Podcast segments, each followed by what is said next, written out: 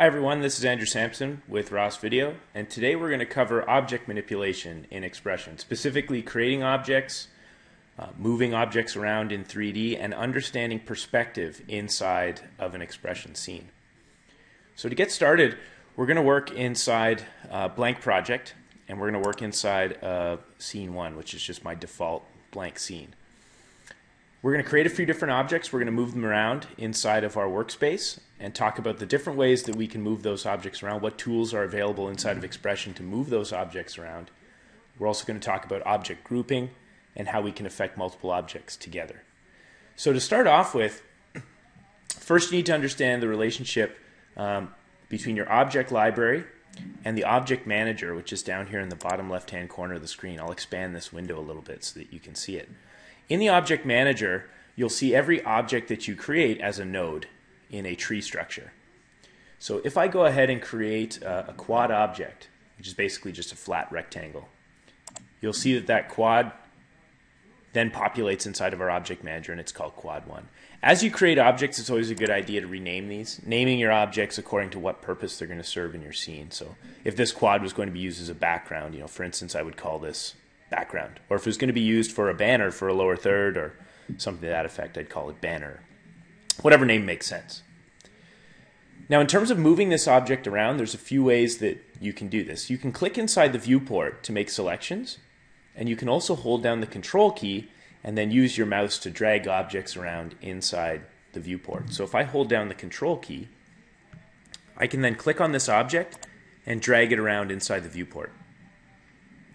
Now because we're working in 3D space, I'm only affecting this object on two axes. I'm only affecting it on the X and the Y. So X is my horizontal, Y is my vertical. The other option for moving objects around in the viewport is by using the object manipulation tools in the toolbar. So at the top of the screen, you'll see currently we have the mouse cursor, the selection tool activated. And if you hover your mouse over these different options, you'll see the uh, description pop out. So we'll see the next option is the move tool. The option after that is the rotation tool. Then we have a scaling tool and a pivot tool. Each one of these is used to affect those specific attributes of this object. So if I select the move tool, it'll then activate handles where I can affect the X and Y position, or the X and Y position in this case. So I can grab the Y handle and I can drag the object vertically, or I can grab the X handle and I can drag the object horizontally. This still doesn't really help me though if I want to move the object forwards or backwards in 3D space, so on my z-axis. So in order to do that, oftentimes what you'll have to do is open another viewport. And this is where working with perspective and understanding perspective in 3D space becomes important. We're only looking at our scene right now through the front perspective. So I see a straight on view of this scene. I can always open another viewport that can be assigned to a different view of my scene. For instance, the left, the right, the top, the bottom, etc. So if I go to the Windows menu, I can select a new viewport, which will create a new viewport. By default, that viewport is looking at our scene from the same perspective as the main viewport. But I can switch it by going to the camera tab and selecting a different default view, for instance, the left. So now I'm looking at the left side of my screen. And because we're looking at the scene from the left, our quad basically looks like just a flat plane. Right? We can't really see the face because the face is not pointed towards us in this case. But what I can see is the Z handle for movement. And I can actually grab that handle and drag my object forwards and backwards on the Z axis now. And you'll see how that reacts in our front viewport. So working with multiple viewports um, is very handy. First of all, it gives you greater access to these tools, and it also gives you some perception of depth. If I had more than one object in the scene, I'd very easily be able to see where this object is in relation to any other object in the scene on the z-axis by looking at it through a different perspective. All right, so we can move objects around, like I said, by holding down the control key or using these movement tools. There's also a tool for rotation. So if we select the rotation tool, I can now affect rotation on this object by grabbing the different handles. I can also affect scale. And I can also affect the pivot position, which essentially offsets the object from its anchor point. Which will then change where the ob- obviously where the object is anchored and where the object rotates from or scales from or its position is calculated from. So now you'll see that my object is rotating off of that new anchor position that I've established.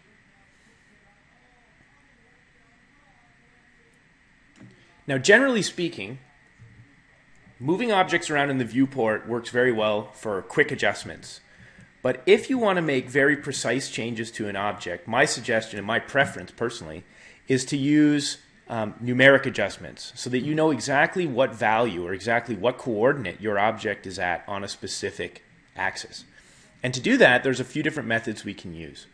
Inside the object manager, you have all of the coordinates presented to you in different columns.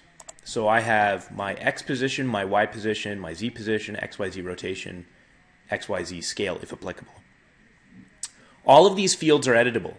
So I can go to the x position and I can scrub that value. And to scrub, what I'm doing here is I'm clicking on the number with the left mouse button. So click, hold, and then push the mouse vertically to scrub that value.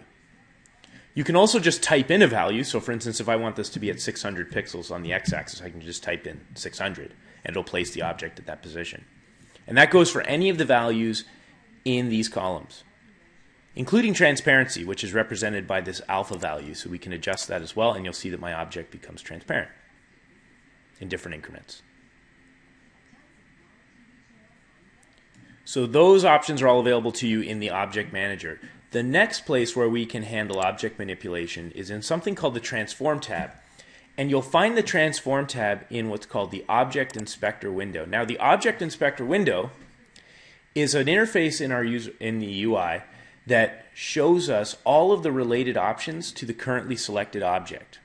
So as I move through my object manager and select different objects, the object inspector follows my selections and shows me the relevant options.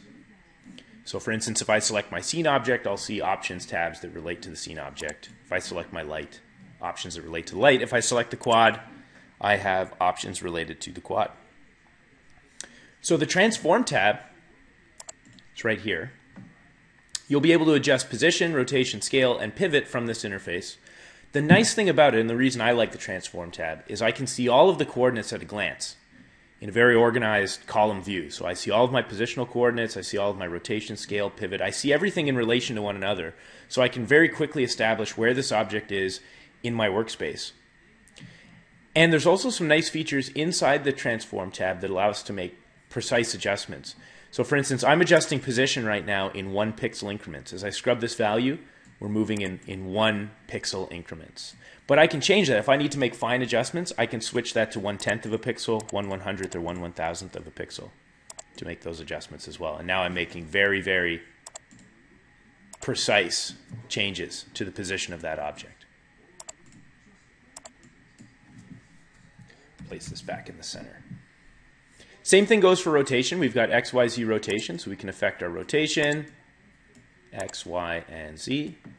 You can also change the rotation order depending on how you want these axes to be interpreted, either X, Y, Z, Y, Z, X, etc. And the scale. If we affect scale, you'll see that right now by scrubbing the X value, I'm scaling this object symmetrically, meaning that X and Y are scaling in unison. But we can break that link. So if we're looking at the scale area of this interface, you'll see an option that tethers X and Y and you'll see an option that disables that by selecting none. And now I can affect the Y and the X scale independently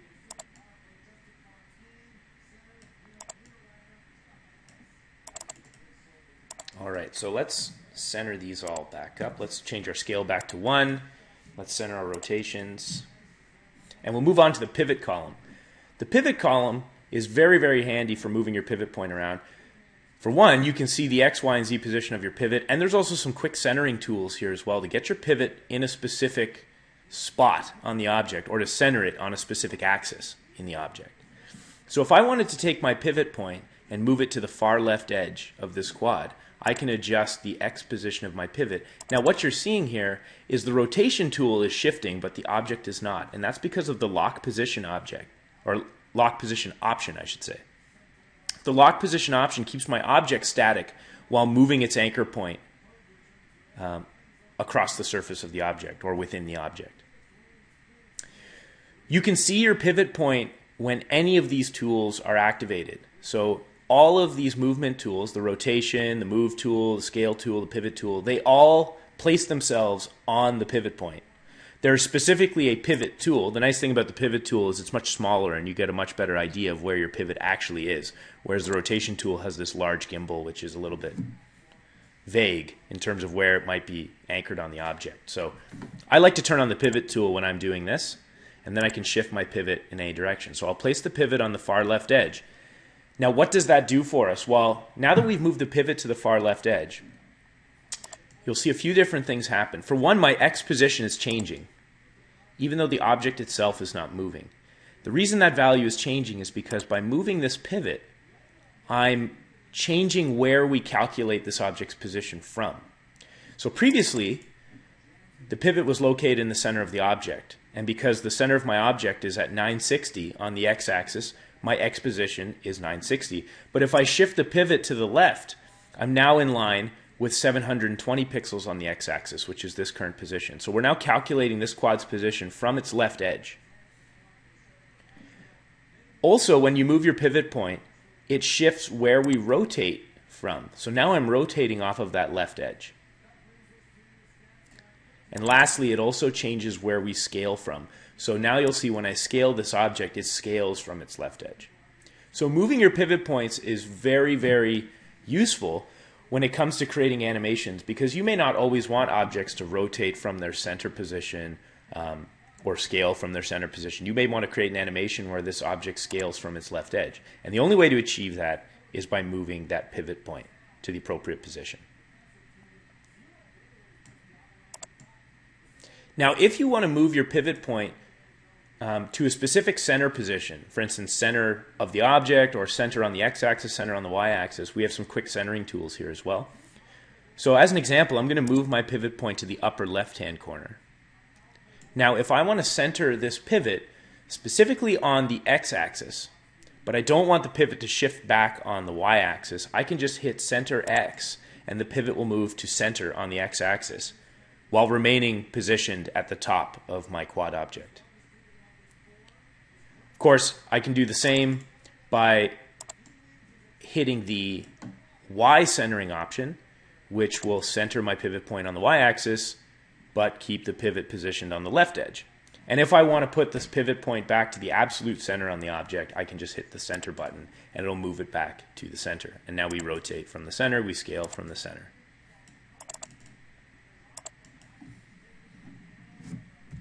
All right, the next thing we're going to talk about is object grouping. So in your object manager, you can have many, many objects. It's not outside their own possibility to have hundreds of objects that make up a single scene. So a really effective way of organizing those objects and helping you move those objects around in an efficient manner is by grouping objects to one another, or basically creating parent-child relationships inside of your object manager. So what I'm going to do next is I'm going to create a cube object. Doesn't really matter which object you create. I'm just using a cube as an example here. So here's my cube. Now I want the cube to follow the quad. So in order to create a relationship between these two objects, all I have to do is take the cube and drag it on top of the quad. And you'll see that there's now a link between these two objects. The cube is now a child of the quad object. So if I move the quad left and right, the cube follows. If I move the quad up and down, the cube follows. If I rotate the quad, the cube also follows. And notice how the cube is rotating based on the quad's pivot position. So the cube is effectively swinging around the quad in this scenario. Now, there's no limit to how many steps you can create in this tree. So if I wanted to create another object and have it as a child of the cube specifically, I could also do that. So I could take the torus and we'll make it a child of the cube. Now, if I change the position of the quad, all of my objects move. If I change the position of the cube, only the torus moves because the torus is a child specifically of the cube and the quad is not affected by its, its uh, child object in this case. And then, of course, if I go to the torus and make changes here, it's sort of acting independently or it is acting independently in this case. So pretty straightforward, but this can be extremely useful, especially when you're creating complex animations. Oftentimes, something that looks fairly simple will be made up of multiple objects. For instance, I'll have a text object that's paired to a background object, and I want to slide those both um, together into my scene or create an animation that reveals those objects together. Um, the most efficient way to achieve that instead of having to keyframe everything individually is by grouping them. And then really we only have to animate the parent object. All right. Now, the next method for object grouping is using something called a group object. So, in the previous example, we used the objects themselves, the quad, the cube, the torus, as the parent object. But what you can also do is create a group object. So at the bottom of the object library, there's an object called a group object. And if you create the group object, it'll appear in your object manager as this icon, group object. I can take all of these objects that I'm using and make them children of the group. So I can actually do a multiple selection here. I'll just hold down the shift key and I'll select these three objects and I'll drag them into my group object. Now the cool thing about the group, the group itself has no visible attributes. It has no faces. I can't assign materials to it. It's really just a container. So if you're used to working in, let's say, After Effects or you know compositing applications like that, oftentimes you'll be able to create null objects, an object that's really just a holder or a um, um, a positioning object for others. Basically, an element that you can use to position other objects in the scene. The group is very similar. It itself has no visible attributes, but I can use it to drive rotation and position for all of its children. The other really effective use for the group object, and this is unique to the group object specifically, the group object controls the transparency of its children globally. So if I affect the alpha value of the group object, it affects the alpha of all of its children. So naturally, you can start to see some use cases for this. If I put multiple text objects, for instance, or you know, multiple lines in a table that I'm building inside of a group object, I can animate the opacity for all of those children objects together. You can also toggle the visibility for all of those objects together. So once you start getting into some more advanced techniques, for instance, if you want to create conditional effects in a scene where, you know, there's a certain value represents certain objects being visible or not visible. For instance, I type in the number four and I get four lines on my full screen. I type in the number eight, I get eight lines on my full screen. Well, oftentimes what we're doing in those situations is toggling the visibility on group objects to give you those different layouts. So the scene itself actually contains all of the objects, the maximum number of objects, but we'll use the group object to control the visibility of certain sets of objects to make more flexible templates. Pretty straightforward stuff here. Now, the last thing I want to cover in this tutorial is perspective. And this is something I see people do a lot when they're, when they're new to working in 3D space and new to working with XPression. But every scene that you create has perspective. And the distance between objects can greatly affect how you interpret perspective or how you at least interpret the distance between different objects. So here's a mistake I see a lot of people get caught with. So I'm going to delete these objects.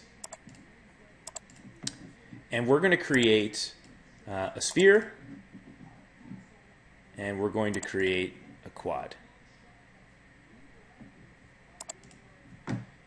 Now I'm going to position my sphere slightly forward on my z-axis, so I'll move it forward.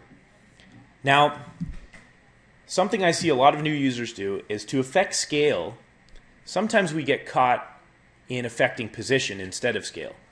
And what I mean by that is when you move an object forward on the z axis, it affects its perceived scale. Right? So because it's getting closer to us, it is in effect getting larger. But it's not really getting any bigger, it's just getting closer to your eye. So what can happen in this in this scenario? Well, I'm going to apply some materials to this just to illustrate the point a little bit better. So I'm going to make a new material. I'll make a red one, and I will make a white one. So new material. I'll apply the white material to my quad, and I'll apply the red material to my sphere. Right? So we've got a red sphere, and we have a white quad. Right. Now you'll see that as I move the quad forward, it gets larger. And at a certain point, it actually intersects the sphere. But you could be in a scenario where the quad itself is already significantly larger. You may have already scaled it. And now to make it larger or smaller, you start moving it forwards or backwards on the z-axis. Now, when the object stays stationary, this looks fine. But if you were to start moving these objects around, you're going to start to see some negative effects here, right? As I move this object further behind the sphere, it gets smaller. But let's make the quad a child of the sphere, and we're going to move the sphere left and right. And watch what happens. It looks like the sphere is drifting from left to right. And what we're seeing there is the effect of perspective in the scene. Basically, simulating what your peripheral vision would create if you had, you know, great separation between objects. So as one moves to the left, because the distance is so great between these two objects, it appears that it's drifting to the left and drifting to the right. But really, we're just seeing around that object. And because the sphere is moving to the right and it's closer to our eye in this case, we now see the quad behind it. Right? So to combat that, it's just important to understand the difference between scale and position. And once you understand this, it's pretty straightforward. But if I take that quad and move it closer to the sphere, to the point where they're, they're actually intersecting one another, and use scale to affect how large it is, you'll see that now we have very little drift because there's very little separation between those objects. And if you look in my left viewport, you'll see exactly what's going on here. Another reason why the left viewport, or having another viewport, be it the left, the top, or the bottom, gives you uh, a good idea of separation between objects and a good idea of perspective inside your scene.